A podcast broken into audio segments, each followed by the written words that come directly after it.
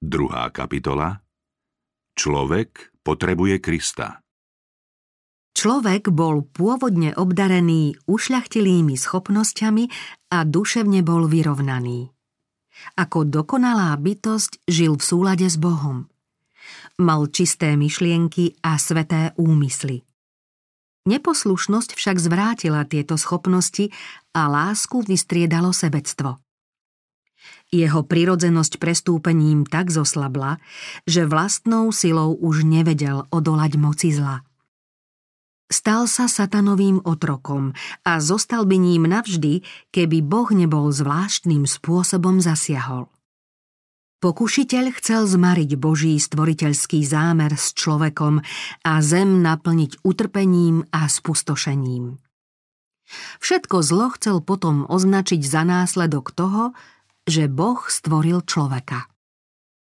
Vo svojom bezhriešnom stave sa človek radoval zo spoločenstva s tým, v ktorom sú skryté všetky poklady múdrosti a známosti. Po páde do hriechu však už nenachádzal radosť vo svetosti a chcel sa skryť pred Božou prítomnosťou. Tak je to s neobráteným srdcom dodnes – Nežije v súlade s Bohom a v spoločenstve s ním nenachádza nejakú radosť. Hriešnik by nemohol byť šťastný v Božej prítomnosti a unikal by zo spoločenstva svetých bytostí. Aj keby do neba smel vstúpiť, netešil by sa z neho.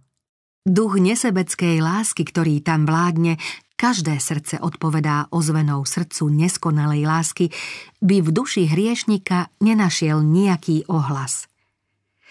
Jeho myšlienkam, záujmom a pohnutkam by bolo cudzie to, čo tam naplňa srdcia bezhriešných obyvateľov. Bol by rušivým tónom v nebeskom súzvuku, nebo by mu bolo miestom múk a túžil by sa skryť pred tým, ktorý je jeho svetlom a stredom jeho šťastia. Bezbožných z neba nevylučuje nejaké svojvoľné Božie rozhodnutie – Vylučujú sa z neho sami svojou nepripravenosťou na spoločenstvo v ňom. Božia sláva by im bola spaľujúcim ohňom. Aj zničenie by uvítali, len aby sa mohli skryť pred tvárou toho, ktorý zomrel, aby ich vykúpil. My sami nemôžeme uniknúť priepasti hriechu, do ktorej sme upadli. Naše srdce je zlé a my ho nemôžeme zmeniť. Kto získa čisté z nečistého? Pretože telesné zmýšľanie je nepriateľstvo voči Bohu, lebo sa nepoddáva a ani sa nemôže poddať Božiemu zákonu. Výchova, vzdelanie, vôľové vypetie a ľudské úsilie majú svoj význam, ale tu sú bezmocné. Navonok môžu podnietiť bezchybné správanie, no srdce zmeniť nemôžu, prameň života neočistia. Skôr než sa človek obráti od hriechu k svetosti, musí zasiahnuť určitá moc zvonku, nový život z hora. Tou mocou je Kristus. Len jeho milosť môže oživiť umrtvené duchovné schopnosti a pritiahnuť ich k Bohu, k svetosti. Spasiteľ povedal Ak sa niekto nenarodí znovu, teda kým nepríjme nové srdce, nové túžby, zámery a pohnútky vedúce k novému životu, nemôže uzrieť Božie kráľovstvo. Predstava, že treba len rozvinúť to dobro, ktoré je v ľudskom srdci od narodenia, je osudný klam. Telesný človek nepríjma veci Božieho ducha, sú mu totiž bláznostvom a nemôže ich poznať, pretože sa posudzujú duchovne. Nediv sa, že som ti povedal, treba sa vám znovu narodiť. O Kristovi čítame. V ňom bol život a život bol svetlom ľudí. A v nikom inom niet spásy, lebo nejestvuje pod nebom žiadne iné meno dané ľuďom, v ktorom by sme mali byť spasení. Nestačí si len uvedomovať láskavosť, dobrotivosť a otcovskú nehu Božieho charakteru. Nestačí pochopiť múdrosť a spravodlivosť Božieho zákona a poznať, že spočíva na väčšnej zásade lásky. Apoštol Pavol to všetko chápal a preto zvolal Priznávam zákonu, že je dobrý. A tak zákon je svetý, aj prikázanie je sveté, spravodlivé a dobré. Ale v trpkosti svojho stiesneného a zúfalého vnútra dodal Ale ja som telesný, predaný hriechu. Túžil po čistote, spravodlivosti, na ktorú nestačil vlastnými silami a preto volal Biedný ja človek, kto ma vytrhne z tohto tela smrti? To je výkrik zaťažených srdc všetkých končín zeme a všetkých čias. Pre všetkých je len jediná odpoveď. Aj hľa, baránok Boží, ktorý sníma hriech sveta – Boží duch sa rôznymi podobenstvami snažil vystihnúť túto pravdu a objasniť ju ľuďom túžiacim zbaviť sa bremena viny. Aj Jákob, keď oklamal Ezava a utekal z otcovského domu, cítil jej ťarchu vo svojom srdci.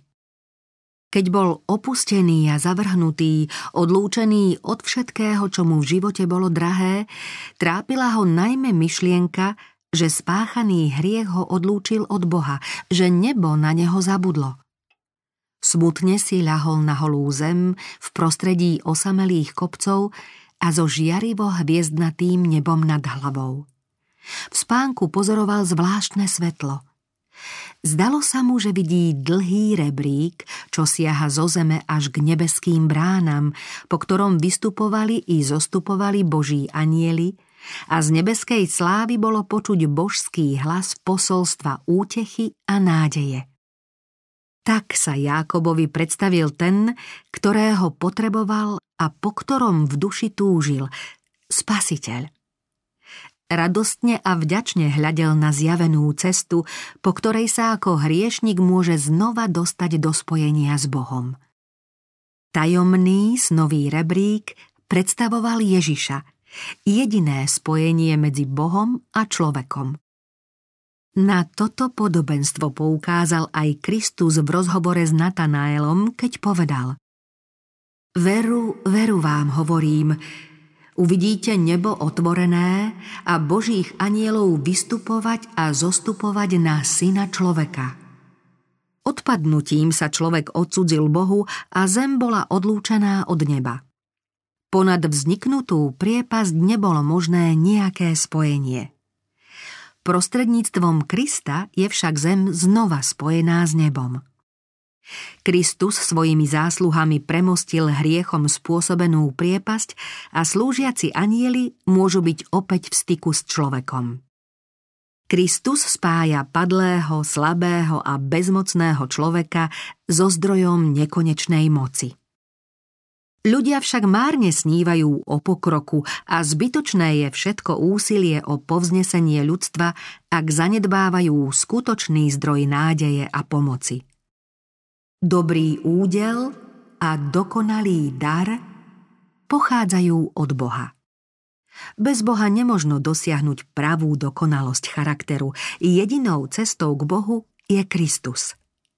On hovorí, ja som cesta, i pravda, i život.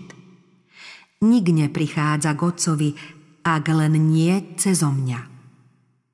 Božie srdce túži po pozemských deťoch láskou silnejšou než smrť. V jedinom dare svojho syna nám dal Boh celé nebo. Spasiteľov život – smrť i príhovor za nás pred Bohom, služba anielov, prozby ducha, otcovo pôsobenie nad všetkým a prostredníctvom všetkého, ustavičný záujem nebeských bytostí, to celé slúži vykúpeniu človeka. Zamyslíme sa nad tou úžasnou obeťou kvôli nám – Snažme sa oceniť nebeské úsilie a námahu v záujme záchrany hinúcich a ich návratu do Otcovho domu.